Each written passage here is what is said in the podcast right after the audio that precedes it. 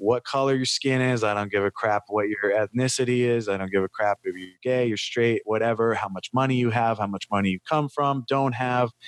You can be extremely successful in this business. People will always want to be entertained by something, no matter what. It's never going to go out of business.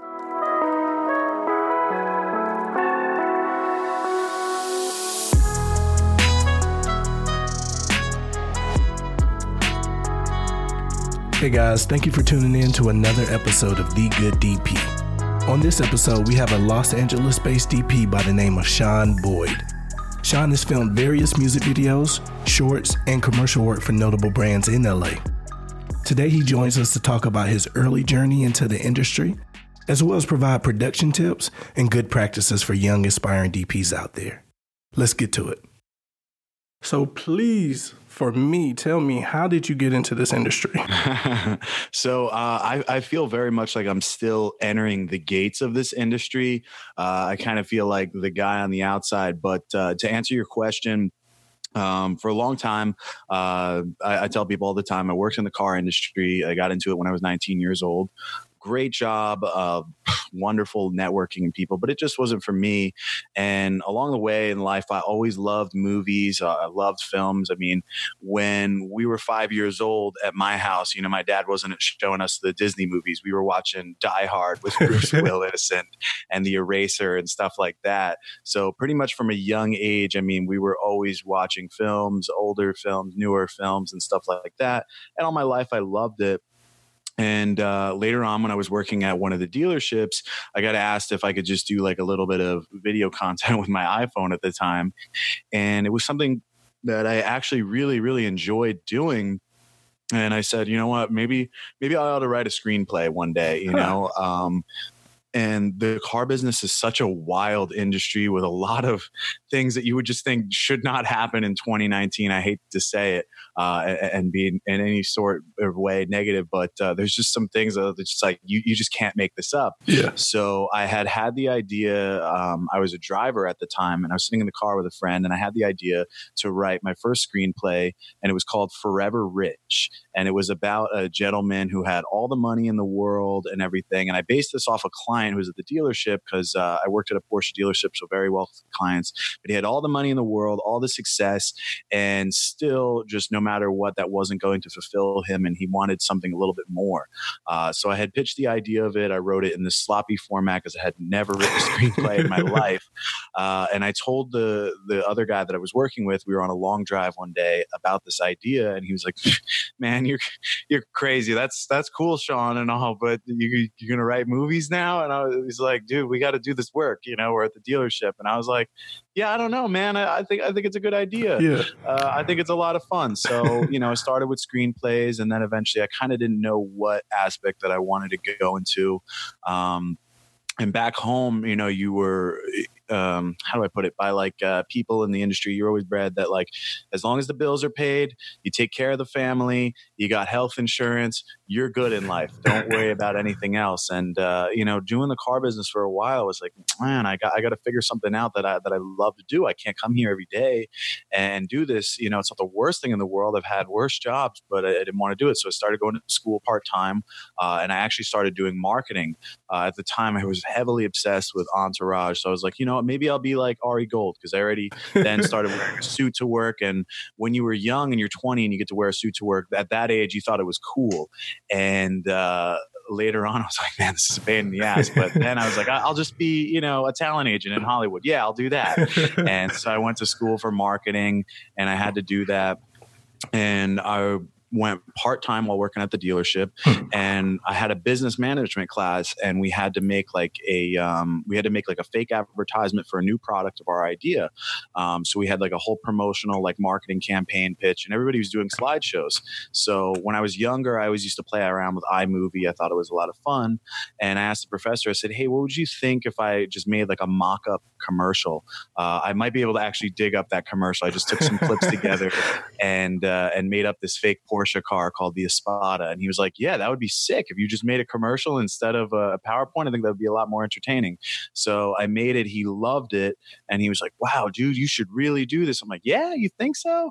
And he's like, Dude, this is amazing. I was like, It's not my footage. I was like, It's this is some high quality footage. I just cut a whole bunch of random clips off the internet. And he's like, Yeah, yeah, yeah, you should do this. I'm like, well, okay, you know, and I started liking it a little bit more. So after Forever Rich, it was kind of just a you know small, just little idea. Mm-hmm. Um, I then wanted to write a bigger screenplay, which I'm still writing with a partner. Uh, three years later, his name's John Turco. Um, uh, when I was writing that screenplay, I really wanted to film it, but I had no idea how to use a camera at all. So we were going to hire a local production company. I saved all my money from working at the dealership. I was going to pay them to shoot this little indie film uh, in Paterson, New Jersey, and we were going to get the permits and everything through mm-hmm. student and the school. And last minute, the came the town came and was like, "Hey guys, no, this ain't going to happen. Oh, wow. You know, you have themes of guns and drugs and violence in this. We don't want this in our town. It already has the image, and uh, if you don't know what Paterson, New Jersey is. It is not a pretty place. It's already very rough. They've made movies on it, so they already have that kind of history there. So they're trying to rebrand. Uh, so they weren't looking forward to that. Kind of crushed me a little bit. And after that, I said, you know what? Why the hell am I going to pay these guys thousands of dollars that I've saved to shoot it? I want to shoot it myself, you know. So at the time, I was uh, I was borrowing a friend's T3i, which he had bought. We were going to do some YouTube content together, and I would just play around with the settings and and, and record things, you know, wherever uh, until it looked good. I had no no idea. I was like, ah, I know it needs to be in manual. and me flip around the shutter, the right. ISO, and sure, yeah, it'll look good. So I would cut clips together on iMovie and had a little bit of fun with it. Then after that, um, I believe I just got the message like a couple weeks ago. It was March three years ago. I got like a Canon 80D. It just came out at the time. I was like, oh my god, this is the sickest thing in the world. I was freaking out, and so you know, I made little videos here and there, but I ended up getting so frustrated with actual video, like I, I, just thought I wasn't good enough, that it then took a spin into me taking photos more with that camera for probably about a year. Uh, I was just so shy away from like, you know, getting correct white balance of mm-hmm. the camera, the camera movement. I was like, oh my god, I don't have a gimbal, I don't have try, I don't have this, I don't have that, I don't know how to color grade. Uh, so it ended up just being uh, mainly photography for about a year and a half, and then everybody was like, oh yeah, Sean, Sean's doing the photography, and um, and then uh, eventually, you know, I um, got rid of that Canon. I wanted to jump a little bit more into video, and I was like, "Oh man, I'm gonna get a new Sony camera. Let's do this." So finally, I got that. I got a gimbal, saved up some money. I started making little things here and there, and uh, you know, I said, it, "It doesn't matter. If you suck, you suck. Just just keep making stuff. Just keep making stuff." And kept going forward and kept going forward, and eventually, um, at that point, years later, I had had a higher position. I was a tech genius at uh, the dealership so I was making a little bit more money. Okay. Um, but every single paycheck, you can rest assured, was going to B&H.com and oh, lights, gimbals, lenses, and and everything. Uh, so I started investing a lot more time, and then as the years went by, I was like, man, I, I love this. I, I absolutely love this, um, and I enjoyed shooting it myself and so i started to do small like little promotion things for the for the dealership that i worked at. And uh, then eventually did my first music video um, which was how, how you come wow. how you come across that music video? How did they reach um, out? Or? So I had a I had a good friend in New Jersey who I had met, and uh, he went to school up in uh, Colgate. So there was a girl who was an upcoming uh, artist there, and um, she wanted to do a music video. It was just kind of like off the cuff, last minute thing. So I drove up four hours to his school, slept over the night there. I'd work like a twelve hour day at the dealership. Drove four hours up there. We shot till like four in the morning. Woke up at like nine, shot again all day long. And I was like, I don't care. I, I just want to do this, you know? And uh, at pretty much after that point, I would say if I wasn't getting paid gigs, I was always shooting or I was always going to free events. Um, you know, like in the area at the local camera shop, or I would tune into online things, just wherever I, I could learn because film school is wildly expensive. And that just wasn't something that I was in any shape to be able to afford, or at a point in my life where, um, where I could be doing that and devoting that much time to school because, you know, got a little bit older, need a full time job to pay off things. And so, you know, then it kind of, like I said, it transited over to, uh, you know, actual small little productions like little music videos, promotional dealership uh, videos, and stuff like that. And then um, I had lived at the time about 20 minutes out of New York City, and I was in New York City all the time. I, I, love it. I still love it till this day. And for like a week and like last summer, I remember I would just take my camera, I'd go to the city, and I'd say, I don't care what I find. I just want to find somebody interesting, and I'll make a, like a little mini doc on it. So I made like a little uh, skateboarding BMX thing one time. Then I went and found this random gym. I was just walking down the street at like 11 o'clock at night on a Friday, and it was a boxing gym, and I did like this little boxing thing called the Man from Peru um, and just after that, just shoot, shoot, shoot. Doesn't matter. Just shoot all the time. If you're not at the dealership, you should be shooting to get better. You should be at events to get better. You should be always doing something. It doesn't matter if you're getting paid or not. Obviously, you got to pay the bills, but uh, always do everything. So every single paycheck then started going increasingly more to camera gear, or it, it or my time out of the dealership went to just doing this. Um, and eventually, I don't know how to put this like. Um, it wasn't that they let me at all. They were just really nice guys that I worked for at the dealership, and I had worked for them since I was 19. And I kind of just like, this is going to sound crazy, and I don't know how I got away with any of this, but I would kind of just stop coming in or just come in whenever I pleased because I would either be editing a video from somebody or I would just leave the dealership to go meet somebody to potentially pitch a video or something. And it was just the last year, probably right before this December, all my mind could think about is I need to do this full time. I cannot, I cannot sit any longer here in this place saying the same thing every single day and staring at these cars and being with these people say, oh, one day, one day I'll do this they'll do that and uh, great people and everything but that just that just lifestyle was not for me um, so then it came to be January, this past January, and my girlfriend and I had always been talking about moving to Los Angeles. Always, uh, you know, the sunny California weather, the movies, everything. and so she started applying to jobs, and I was like, okay, cool, cool, that's uh, that's great. We'll see what happens. And so one night came, and I, I was on my way home from the dealership, and she's like, I got an interview, and I'm like, oh, okay. I'm like, they, they know you're from New Jersey, right? Yeah, yeah, they know I'm from New Jersey. I'm like, okay, well, good luck. And, you know, me thinking like, I wish her all the best, but I'm like, this, this is hard, you know, you're all the way across the country. Um, so then she has the interview and she's like, I think it went really well. We spent like an hour on FaceTime and everything. I'm like, oh, wow, okay. Uh, so then a week goes by and it's like one in the morning. We watched a movie late on a Saturday night her phone buzzes and I'm like, do you, do you want to check that? And she's like, no, it's late. I'm, I'm going to go to bed. No, I'm like, all right, you want to check? Are you sure? And she's like, yeah, I'll check it. So she's reading, she's reading. She's like, oh my God, I just got, a, I just got like this job with great pay and everything. Um, yeah, they want me to start in two weeks. I'm like, what are you saying? And she was like, you're going to quit your job this week and we're going to move to Los Angeles next week. And I was like, we're, we're going to what? we're going to what? and I was like, I've never not had a job in my life. And uh, so, yeah, it was crazy. I couldn't even tell my dad. We, we both like paid my dad a little bit of money. He helped us out to stay there. Mm-hmm. And, um, I, I, didn't even tell him for a couple days because I just didn't know how to tell him. Hey, I'm moving to Los Angeles in like a week and a half uh, I went into my job and obviously they were happy for me, but they were kind of like, wait, what? no, you're, gonna, you're gonna go and, and make money in the most expensive city in the country right, right. with a camera.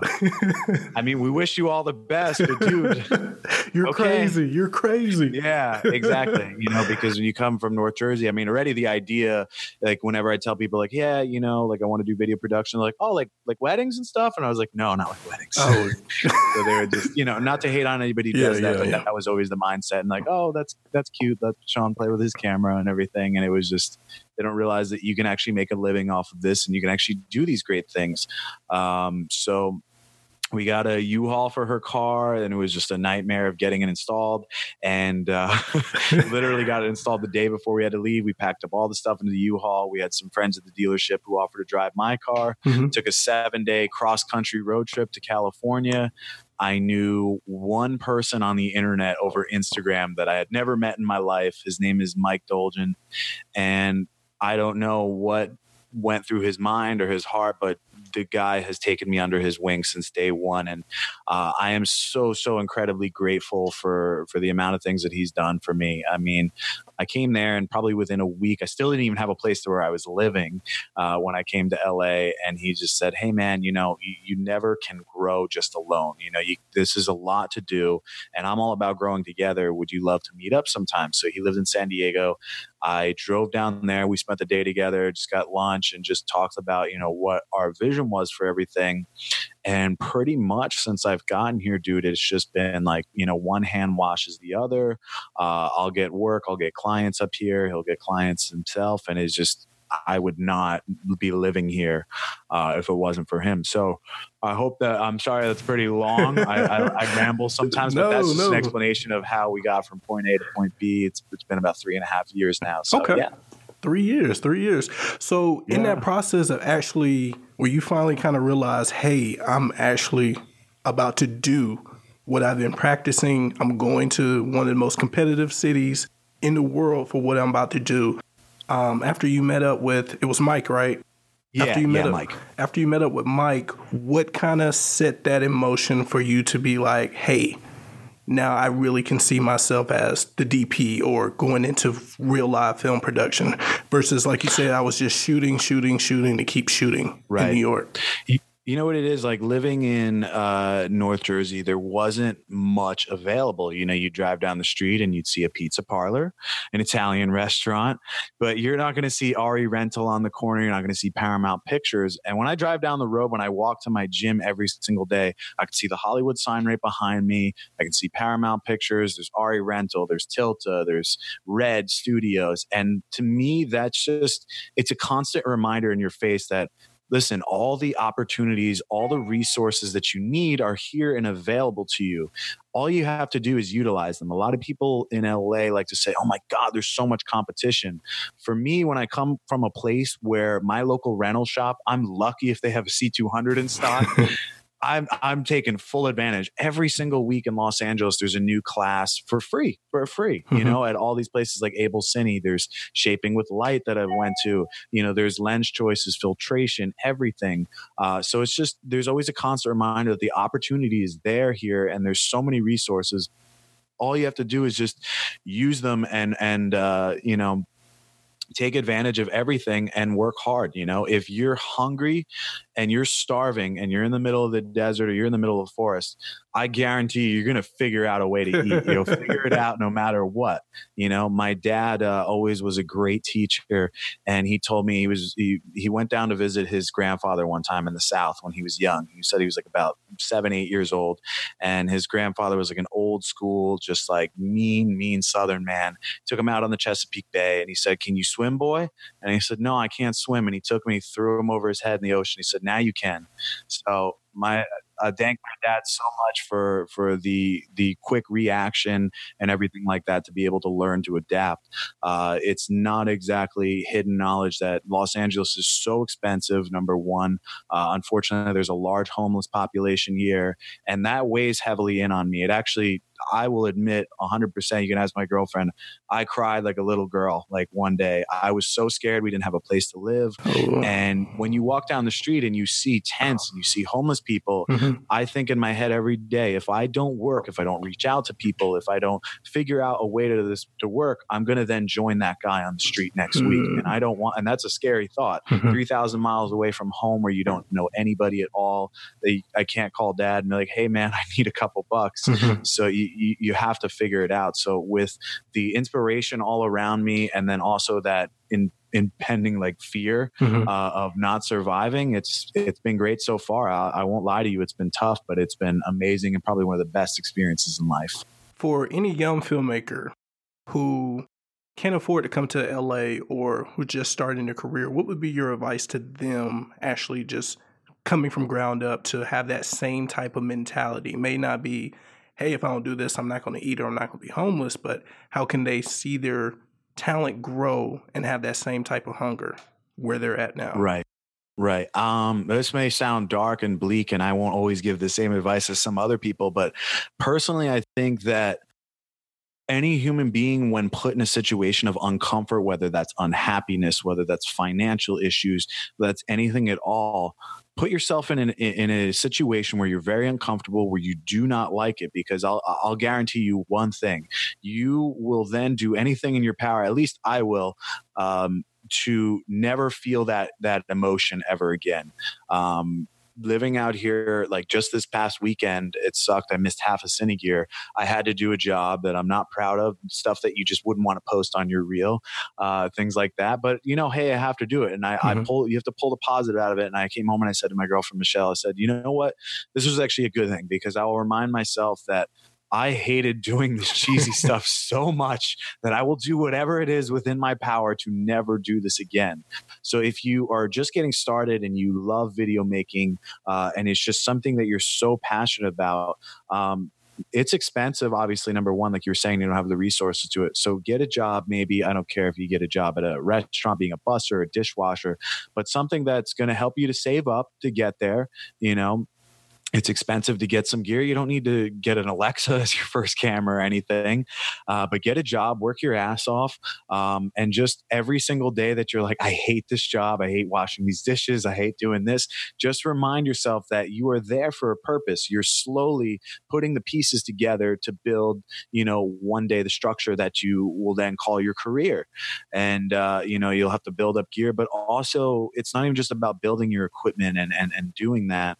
Um, you're you're building a mindset, right? Because when you can see your vision and see what that that what you're doing has an like a like a bigger purpose to it um, then you'll be able to see down the road okay once i've worked at this restaurant and i've pay, you know, saved up enough money to pay my own gear. Um, then also I'm more mentally tough. Oh, okay. 17 hour day on set. Well, I did that at the restaurant easy peasy, you know? So you take not only the skills, the mindset, the money, everything that you need, and you just continue to build up. You always have to realize that what you're doing is just small building blocks. You know, you're not going to get there overnight. Um, I, I, can still recall, I feel like it's been five years, dude. It's only been three and a half years, but I could still recall when I would apply online um, and I worked for like HBO for free, like a 16 hour day PA thing in New York City. I can recall like so many different times where I would save save money for a certain piece of equipment, or so many different times when I would just send email or message on Instagram to so and so, hey, can I do this? So it's just all about remembering what you want and getting used to that uncomfort, you know, because when you're uncomfortable, you'll then work harder to get out of there and you just keep the eye on the prize and what you want and you'll just keep going forward. That, I mean, that's the best thing I could say is get uncomfortable, work your ass off and keep going forward, you know? So it's funny because you brought up a couple of things that I you know, I wanted to speak to you about as far as like, um, okay, let's say we get past, you know, we're fully motivated and we're a DP or we're in the industry, DP directing, whatever the case may be. How do you go about one, preventing yourself from shooting the same way or attacking each project the exact same way to where you now look at your work as you're not progressing? And then two, how do you handle working on those projects that may right now pay the bills, but it doesn't feed your heart or your creativity. Right. So, number one, to make sure that you're not always doing the same thing, uh, get interested in things. You know, like uh, when I walk around the city, like there's so, still so many things that I want to shoot, and hopefully one day I'll get hired by a client. But also, like I said before, even like I have to make money to live out here. Obviously, there's even things that I'll shoot in my personal time that I'm actually still in the process of editing. Like, I'm not a skateboarder, but I find skateboarding so fascinating. Like, I don't know if you saw my Instagram the other week. Like, I posted something, some frames yeah. that said Venice. Yeah just always shoot different things because people will see that and they'll say, oh, okay, wow, yeah, I saw Shawnee shot that skateboarding thing. May not have been paid, but as long as your work is quality and good, maybe somebody will see it. And then also maybe down the road, if you then go to apply to, you know, a posting on like a Facebook forum about shooting a skateboarding thing, let's say, or somebody you know is looking for, hey, I shot this. And then that's a new thing. Um, so always diversify what you're shooting, uh, no matter what. And, you know, especially when you take interested in it. Like I said, I'm not a skateboarder myself, but I find it fascinating how somebody can ride this tiny little wooden deck and fly through this freaking bowl and scoot in the air and somehow land and not fall on their ass. Uh, in so super slow mo. Do the thing Yeah. so so do the things that are very interesting to you, and uh, you know always change it up. And then also the second part to that answer is have friends who are very honest with you. Uh, some people don't. You know when you're when you're in an artistic field, unfortunately, some people get very standoffish. And if a friend gives you uh, constructive like advice, you know you shouldn't be so standoffish. So I have a Mike who I was telling you about. There was one time where when I came here, it was just job after job after job and great, great shoots and great connections. I was like, wow, this is great. And kind of, I was burnt out, but I kind of laid back a little bit and I throttled off from reaching out, like going literally door to door at one point, uh, and doing everything. And one time we had a phone conversation late at night and he said, Sean, listen, that hunger that you, that you showed me the first day that you came here, that drive, that passion, you you throttled that back, buddy. You, I'm, I'm not going to bullshit you. You need to step it up, man. You throttled it back. You got to step it up, and you need friends who can be honest with you like that, or colleagues or whatever. Because sometimes it's we get wrapped up in our own thing, so it's hard to realize what we're doing. So if you have somebody that's like, "Hey, Sean, listen, hey, Carlos, you know, you kind of been doing the same thing over and over. It's it's time to change it, buddy. You know, and hopefully you can take that advice um, without uh, getting offended or anything and realize okay yeah maybe this person has a valid point. I'll take it into consideration. Uh, so that would be my answer for the first question. I'm sorry i ramble so much i forgot your second question. no no no you're good you're good.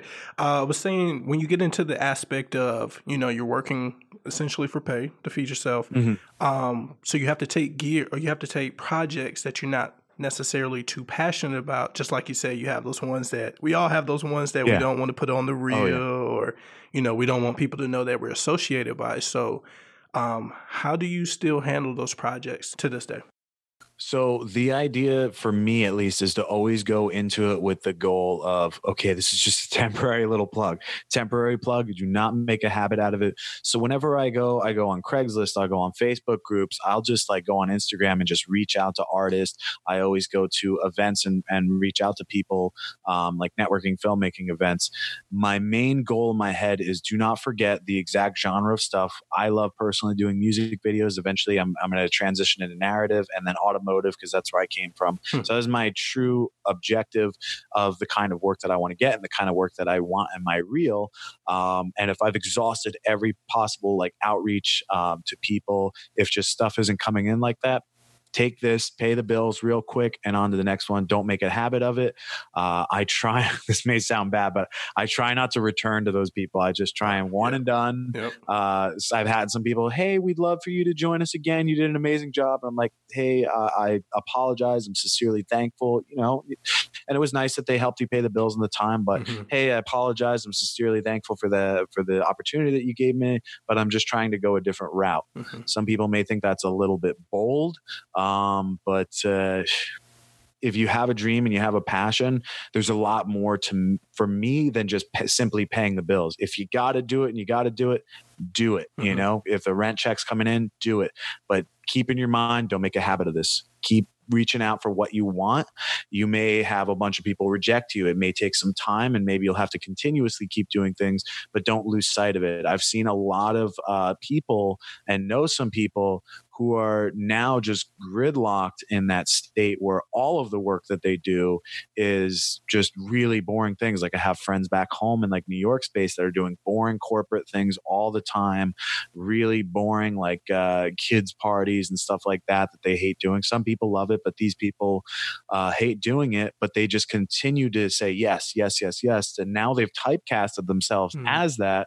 So when you know, let's say I'm just going to make up a random name because I don't want to say his name name, uh, let's just say his name is Dan, um, then says, you know, I want to shoot in like a sick music video. Somebody was like, okay, let me, let me see your music video work. Yeah. Well, I have like this kids party I shot. They're gonna be like, sorry, dude. So try and always keep your eye on the prize mm-hmm. and just do it if you got to, because you know I understand having to pay the bills, but just always keep in your mind. Don't make a habit of it. You know. That's what I would say. That's what I try and practice. And that, that kind of leads me to wonder, like your approach for when you're doing client work, because I know a lot of DPs out here, or let me skip, a lot of young, inspiring DPs out here. I know one of the hardest thing is one getting locked up in that kind of situation where okay, they're doing work that uninspires them. The next thing is bad contracts. what has been your approach with your partner as far as your contracts and how you get paid for your clientele work? Um, so for me, I had no formal education, like I said, and the bit the best thing in life, no matter if it's with this with business or life things, is that if you fail or you mess up at something, it's kind of like you being young and being five, and, and your mom says, "Don't touch that fire," and then you touch the candle and it burns, and you're like, "I I'm never going to do that again." so over time, you know, I've we've all been there, mm-hmm. especially being in film field. I'm sure you've had clients or production companies that maybe you freelance for, and you're like hey, dude, I need to get paid, and you'll chase them down forever. And I've had those uh, issues before, so it's kind of been trial and error on the uh, on the process of doing that. Um, advice from other people you know so like if i do a shoot for a client uh, with my own small production co you know it's always a 75% deposit up front which helps cover the cost of gear rentals of crew and everything um, and then the remaining 25% after the final project is delivered then you make terms on revisions how mm-hmm. many stuff like that the ownership how long that they have the rights for this and stuff like that in order to protect you uh, a contract binding to that agreement um, like we won't even show up on set unless there's payment you know because mm-hmm. i've had issues and i've worked with some pretty reputable brands um, there was in my first week here i should have known better and it was always practice that i would do that but my first week here i won't say which dealership but it, it was an audi dealership and we had done some work for them mike and i and we we said, hey, listen, we need a seventy five percent deposit up front, you know, because I have to pay Mike, I have to do this, that. Yeah, yeah, sure, no problem. We'll send it to you. Okay, cool. The day came like, hey guys, I don't have. Oh, sorry, we had a problem with our accounting department. like, okay, you know, there's such and such Audi dealership. They make a ton of money. Well, why wouldn't they pay me? Exactly. All right, I got to do it. I got to pay the bills. Whatever. Mm-hmm. Long and behold, and it's like six weeks of like, hey, why am I not getting paid? Oh, sorry. Oh, sorry. And then ignoring, ignoring, and it's mm-hmm. just you don't want to deal with that. So you have to put things into motion, and sometimes they have to be a little bit strict and mean, but you have to protect yourself because yeah. at the end of the day, if you go into a Stop and Shop and you're like, "Hey, I want to buy this candy bar," like, okay, pay for it right now. You're not gonna be like, let me go outside. Exactly. I'll come back and then I'll get you back. Right? That's cool, right? I'll give you the change in six same weeks. thing with us. Yeah. You know, especially if you just shot on set for 12 oh hours or something, you know, that's why I especially take payment up front. And uh, I don't know how it is in Atlanta, but I've freelanced very little. I'm mm-hmm. very proud to say that a lot of my shoots have been, you know, my productions and everything. Uh, but freelancing sometimes out here, some people have that whole net 30 payout and I mm-hmm. hate that, man. Yeah. How I don't know how you just tell some young kid, hey, dude, I know you got your apartment payment coming up, uh, and I know you just work 16 hours for us, but we'll get you in a month. Exactly. That's crazy, man. So when anybody does stuff for me, the 75% deposit up front, at yep. the end of the day, I literally send them payment at the end of the day. And I swear on it, everybody can attest who has worked with me. that's how I do things. Yeah. I really feel for the crew and I, I, I appreciate their hard work and I wouldn't want anybody to go that long. You know, I think a week at the most, maybe if you're going to do that, but a month, oh my God. And it's, and it's funny because like I just, I did a project for Rolling Stone. Oh, and oh wow! It's been three months and we still haven't been paid. So no, I'm so serious. And it's funny because it said the exact same thing you said.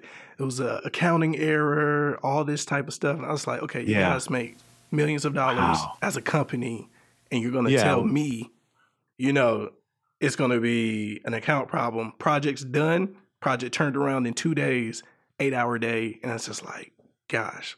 Oh. so and then try telling your team, hey, listen, guys, sorry, you know, I haven't, you know, exactly. So definitely going through wow. stuff like that is a pain and it's a hassle. So wow, three months. I'm sorry, man. I'm sorry I, you had to go through that. so it's still, still going through it. Right? Still going through it. Still going through it. And like I said, I've been work. I've been doing this for about six years. So that was a yeah. rookie mistake on my end. But yeah, just for like all the viewers, because I know there's people out there. I think everybody who's been behind the camera has been cheated out of some money at some oh, point. Oh yeah, it's going to oh, happen. Oh yeah.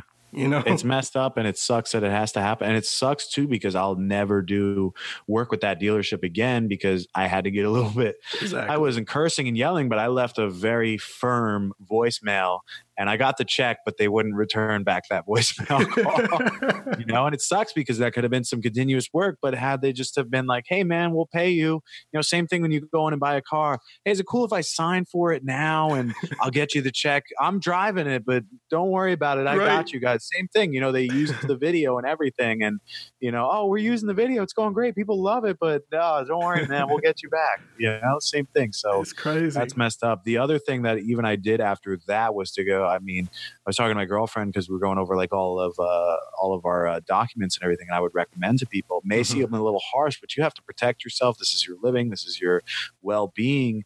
Uh, in that contract agreement, not only the seventy five percent up front but also uh, things like late fees. If you are mm-hmm. set like a specific date on there on the contract that you must receive final payment by, um, and then after five days, 20% interest of the entire invoice. So it's 20% of the entire invoice. Like interest will be mm-hmm. tacked on if you are late on payment. and when you sign on that, it's dude, even two weeks go by, that's 40%. That's a lot of freaking money. Exactly. So when somebody signs off on that, it's going to pressure them a lot more to pay. Exactly. You know, I hate aggressive, uh, but you got to look out for yourself. Mm-hmm. And one of the biggest things that I've had to learn is I always like to be the nice guy and be very catering to the client. Mm-hmm. And Mike has helped me to realize is like sometimes is like you, you, just put too much care in the client, mm-hmm. but you mm-hmm. have to worry about w- what's good for Sean. You know, like don't mm-hmm. break your neck and do you know like over the top and then at the end of the day you did all this work and you're not left with a lot you know so make sure that you're protecting your time and you and your hard work and your passion all the time it's it sucks that you have to be that way mm-hmm. but just like your example i mean rolling stone come on exactly really? exactly well sean let me ask you this man you know yeah, um, so i started i got into filmmaking back in 2009 i went the okay. completely uh, videographer route learning behind cool. the camera photography yeah, me too and then um, everything kind of started turning into music videos and then to narrative work. My question for you, in a sense of since uh, you see music videos as being your primarily uh, field, you know, category and choice of shot right now, how do, or how is it in LA as far as now that music videos can be undercut with you know, DS, your next DSLR, your shooters that shoot for two hundred dollars, um, I know it's really bad in Atlanta. I'm not sure how that market is in LA right now. Um, I would say I did that stuff more back in New Jersey. Um, I'd say you know we're we're not working on crazy like fifty, sixty thousand dollar budgets on some of the shoots, but the budgets have gone up. Um, also, even like the low budget stuff. I mean I probably say every single music video that we shot has been like a decent production on like a red camera and everything. I mean, you'll definitely find people, and I get it, man. You know, being an artist isn't easy and stuff like that, uh, but you'll definitely get like people out there that are looking for that sort of thing. Uh, but even like low low end stuff, like I know some guys out here in the space who are doing their thing, like one man band, videographer, doing good some good work. Um, but even then, I don't think that they're working for rates like two three hundred bucks. Um, I think that there's just like a like a at least in my experience in the five months here, there's like a, a staple, and this is just like this is the threshold. We live in LA. Film is all around us. Even if you're not in film, you know that it, it costs money because this is a skilled craft. They're using expensive equipment.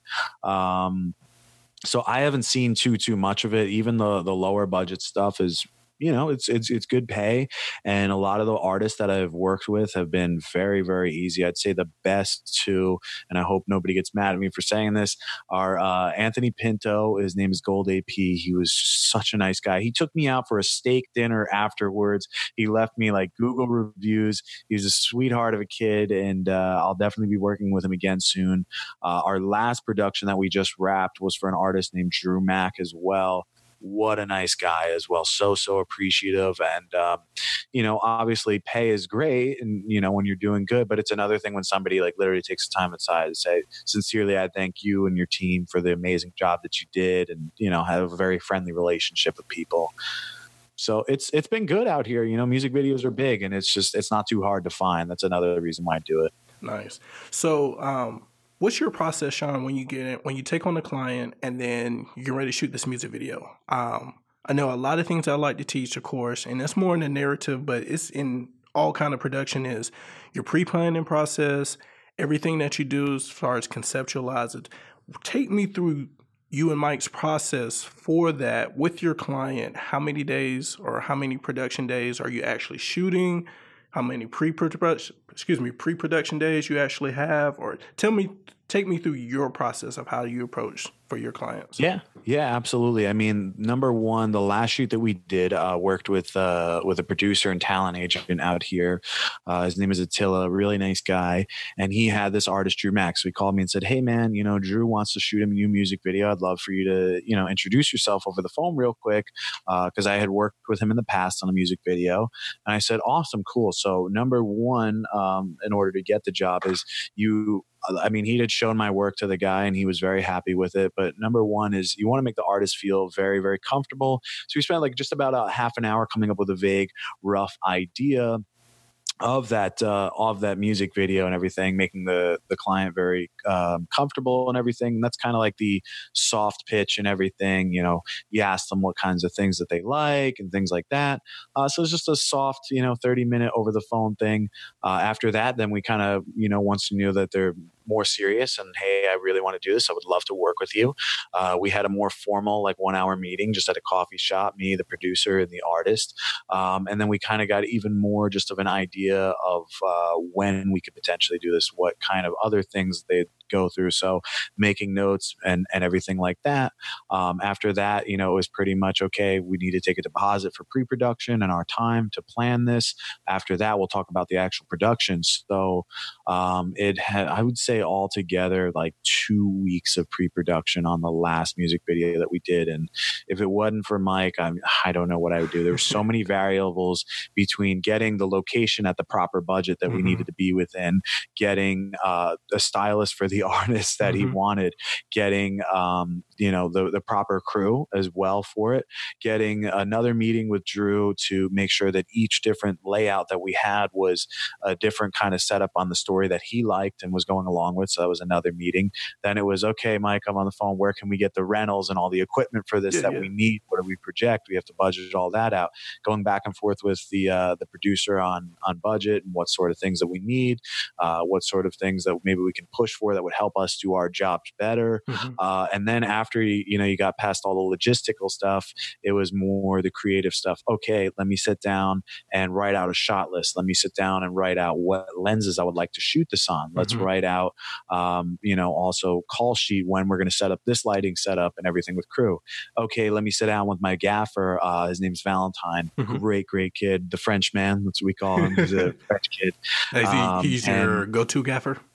Yeah, yeah, he's my go-to guy. Great kid. He came out here from France, uh, mm-hmm. took out a like a forty thousand dollar loan, opened up his own lighting company and everything. Oh, wow. So we rent his lights. We mm-hmm. use him. Very talented. Just such a chill guy, easy to work with. Um, but yeah, so sitting down with him and saying, "Hey, man, you know, listen, uh, what kind of grip rigs do you think that we'll need for this? Okay, Sean, I think you're going to need, you know, uh, at least some combo stands, menace arms, speed rails. How many guys in your grip crew do you think that you're going to need to help you out with?" This um, you know because it's it's obviously it's the dp's job to know what kind of lighting setup he wants but certain things like grip and everything i would ask him you know hey how many guys do you need to help you i don't want you trying to rig like an entire sky panel to this only yourself you mm-hmm. know um, so going past that point and then just all from the creative point. And then the last thing that we pretty much did was uh, set up like a whole call sheet for the day so mm-hmm. everything runs smooth. Um, I think in the beginning, it was always just when you're getting started out in the one man band, there's just especially with the budget, you're just uh, yeah. yeah, we'll just wing it. Yeah, it's cool. but no, no, when you plan things out, things will go a lot more according to plan. And um, it's interesting. I'll just make this for the note for this podcast. Uh, not a lot of people know this, but the Drew Max shoot was so prepared to the T, like probably the most of any shoot. There was so much hard work that went into it. And if things could go wrong, like everything went wrong that was out of our control. Yeah. We had gotten to the shoot. Uh, we booked the studio for 9 a.m. Uh, to 9 p.m. at night. And we got a coffee in the area before the shoot. And Mike's like, Yeah, do you, do you want to go by just to like kind of scout out the place first? like an hour early. I'm like, yeah, why not? So we get there and there's the big giant production crew. And I'm like, they're probably just shooting overnight, unloading. And then we come inside. I'm like, hey guys, like, you guys going to be out soon? They're like, no, man, we're setting up like right now. And we're like, no. and I'm like, Mike's like, dude, maybe there's another studio. I'm like, I don't think so, bro. We go in the back to the location manager and like, hey man, is there uh, another location? No, this this is it. Why? What's wrong? I'm like, we're booked here. Like we booked it like three weeks ago, and uh-huh. he's like, no. He's like, no, that's not possible. So basically, his assistant had booked the place and didn't pay attention to the schedule and booked oh. two production oh. same exact oh, day. Oh, so that was a nightmare. And luckily, technically, we had it first. So th- I felt so bad. They had to kick out the other production crew. Really? And they, yeah, and we were sitting there kind of like, eh, as the other guys are like salty and packing up all their stuff, yeah. walking past us. Uh, then after that, we had like uh, some choreography scenes with the bed. Mm-hmm. The bed like collapsed in, whereas there's some funny bloopers that are like in my hard drive of them just falling into the bed. The whole thing collapses. Then we had a mannequin that was meant to get destroyed. They put it in like dry ice so that it would shatter when he mm-hmm. hits it with the bat. As soon as they dip like the head in there, it just shattered. and I was like, come on, man. Oh. Really? So, um, yeah, man. I mean, you could always plan as much as you want. And I yeah. definitely recommend to literally plan everything that you could possibly think of. What is the crew going to eat? Yeah. What time are we going to do this lighting setup? Yeah. Who do we need for this? Who do we need for that? So plan as much as you can, but always understand that things will not always go 100% to plan, especially oh, in film. Uh, and you just have to know how to react and stay positive and do what you can to fix the issue. I guess one of my big biggest questions for you, and I know it's a, a network community, but how did you find you, or for you and Mike, how did you guys find your way finding um, a go-to crew, or do you use the same crew, or do you always put out a, a new cast call or a new crew call for each production? How do you, other than your gaffer, how do you uh, crew your crew? Sure, sure. Um, so we know what we need for certain shoots and especially sizing productions. Like some things will just be myself, Mike, and like one other people, you know, if it's just interviews or something like that. Uh, that's number one. But also I'm just all big about loyalty. Don't fix it if it's not broken. So Valentine, I had worked with him on a South by Southwest shoot and he was just a cool dude. And number one for me, if I'm gonna work with somebody, not only do you have to be talented what you do, but I gotta want to hang out with you afterwards. you know, if you're that cool and I want to go and get food with you and yeah, hang yeah. out, like Valentine and uh, and I, his girlfriend and my girlfriend hang out. Mike and his wife and I and Michelle, my girlfriend, all hang out. Uh, so that's number one. You know, because when you work with somebody who's really cool and you can all get along, you're mm-hmm. gonna have a lot better of a day on set. And I've worked with other people who are incredible at what they do, but I don't like them at all. Mm-hmm. You know, and I also want somebody who's on the team who's just a part of you know what the vision is for the company, mm-hmm. uh, for our goals, for the shoot, the passion of the project, and everything. So there's a kid, uh, Joe. He actually followed me on YouTube. He reached out to me when he found out that I was moving to LA, and he's like, "Hey man, you know, can I can I help you out on one of your shoots?" So I had had a shoot. It was a little bit tighter budget, and I was only DPing it. I got hired by a production company, and I said, "Hey man, I'm so sorry. Like I, I don't have any budget to pay you." And he was like, "No, no, no, I'll come out and help you." And I was mm-hmm. like, "Wow, this kid's really hungry," but I, I could never do that. Like everybody eats uh, you know, on my set, everybody, you know, should always get paid for the work that they do. Um, so Joe is kind of like a newer, like kid, one man band videographer, but he's just a sweetheart of a kid. He always like sees the greater picture. So even on this Drew Mack shoot, uh, we hired him to do BTS, paid and everything. Mm-hmm. And the whole way along the way, hey man, do you need me to help pick up like uh, rentals? Do you need me to help pick up props like the day before? He'll stay late. He'll, he'll text us all the time. Hey man, thank you so much. I mm-hmm. appreciate it. So the kid not only has the drive to do greater things, but he also sees the vision of what we're doing. Mm-hmm. Uh, and he's just a nice kid. And, and, you know that's somebody who I always want to have around. So with crew, like I said, you, you got to be talented, but you also got to be a great person, hard worker, and a nice person. So that was that was great with Joe, and he doesn't necessarily know the most, but I'm willing to have him work with us, even if it's just doing BTS, exactly. so that he can learn more on bigger productions and mm-hmm. sets like that. Um, because number one, he's helping us out so much, and he has a good attitude. So mm-hmm. I'm mm-hmm. willing to give somebody a chance if they have a good attitude and at least have some skill that can help out the production. You no, know, I completely uh, agree. Yeah. And other people other than that, I think the AC that we use, Valentine recommended. So I said, okay, let's let's go with them. We had uh, two red cameras, uh, Red Epic Dragon and uh, Raven on that. And we had a crane, Movi, full wireless on both of them, um, full follow focuses and everything. I swear to you, the kid came in and rigged like both cameras in like 15 minutes. Just wow. and then just sat back down. I was like, okay, I'm ready. Whenever you guys are ready, I was like, holy crap, wow. man. Yeah, so he was really good. And then uh, mm-hmm. uh, even at the end of the day, you know, we were supposed to wrap a little bit earlier, but we went over and he's like, hey, man, I got to get going a little bit. I have an early call out in Malibu, which is a far drive. Mm-hmm. And I said, dude, go, go if you need to. And then he ended up saying, you know what? No, no, I'll stay. I'll stay just a little bit longer. And then even at the end, when we were done, I was like, all right, dude, thank you so much. You killed it. Just go home. And he was like, nah, dude, I'll help you guys pack up and load out a little bit. So he loaded everything up for us, at least for like another hour. I was like, wow, mm-hmm. man, great. So just get great people who you'd want to hang with who are talented at what they do and and and have that vision for what you're doing. That's what I that's what we do, you know. So mostly it's it's the same people and those guys will definitely get called back. that's awesome, bro. Well, definitely man, I want to know at the end of the day as a DP and a young DP yourself, what is the end game for you? What is the uh, end all be all? Yeah, yeah, absolutely. Uh, the end game for me right now, I'm doing music videos and everything, but on the side, I'm still writing my screenplay. That's the reason that I got into this, uh, is to shift more towards narrative work. And I think for a while, I want to remain as a DP. I love controlling the look of the light, what mm-hmm. lenses I want, and everything.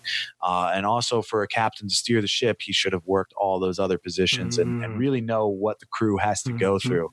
So I think I want to DP for a while. And once I really feel like, okay, I've mastered this or okay, I've done this enough. I really want to direct feature films, uh, you know, like people like Scorsese, Tarantino, Nolan, all of that stuff, and and write films uh, eventually, and no longer DP, and just know what I look for in a DP. and and what I would want. So that's the the end all goal. So it's you know, it's pay the bills with music videos. Mm-hmm. I'm also having fun with doing it. Mm-hmm. Um, but getting into the narrative space can be a little bit tough. So I'll write my own stuff for now, and I'll do my own passion projects in the future, um, which I'm trying to organize right now, and eventually slowly shift into that narrative space. I want I want to star on the Hollywood Walk of Fame, man. I want to uh, make big films out in different countries and, yes, and produce a story uh, that really resonates resonates with people. Mm-hmm. I love the stories of the the little people with big dreams and big obstacles. So that's that's my goal one day. Is there anything before we close off with the podcast? Anything that's touching your heart that you definitely want to speak out on this platform? Because I love everything you said, bro. Oh, oh, I appreciate it, man. Um, just a few things I would love to say. Number one, thank you so much for having me. For me, I'm I don't think of myself as a special guy at all. So I just think of myself as an, a, a, dude who who could and has a lot of heart, and I want to do this. And like I said, I'm still entering the gates mm-hmm. of this industry. Uh, so for this, it, it how do I put it? It's, it's just such a good feeling in my heart that somebody uh, reached out to me as kind as you and said, Hey, I want to interview you. So I really appreciate that. It's a heartwarming feeling. Uh, and number two is anybody watching this who's up and coming, who maybe has been doing this for a little bit of a while. Maybe you're not having success. Maybe you're trying to be successful. I just want everybody to know that I don't give a shit what color yes. your skin is. I don't give a crap what your ethnicity is. I don't give a crap if you're gay, you're straight, whatever, how much money you have, how much money you come from, don't have. You can be extremely successful in this business. People will always want to be entertained by something, no matter what. It's never going to go out of business. The thing is, is how hungry you are, how bad you want to eat, uh, and that is what will propel you forward. If you just sit around and you complain about what you don't have rather than what you do have at the same time, you will never, ever, ever get anywhere near your dreams. So always be thankful for the little bit you have. I don't even care if you have a T2i, you have a camera. There's people out there who cannot afford a camera. So be thankful for what you have. Work your ass off, man. Never forget what you want, and you will, will succeed one day.